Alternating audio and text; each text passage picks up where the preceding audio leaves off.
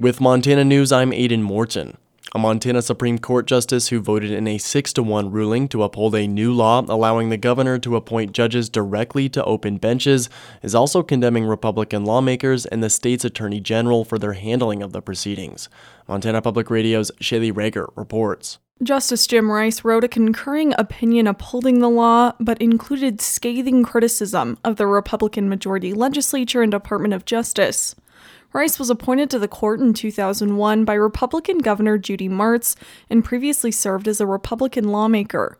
Rice wrote that the Department of Justice's actions while representing the state in the lawsuit were, quote, contemptuous, unquote.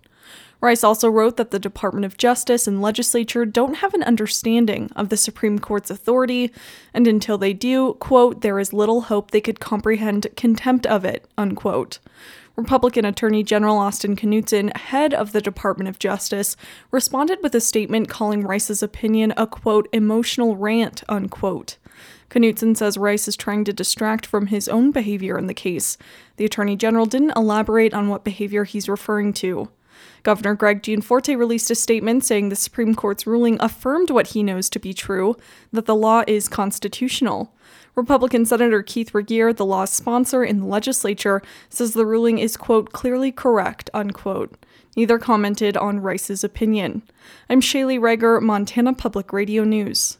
You can find more local news on our website, mtpr.org.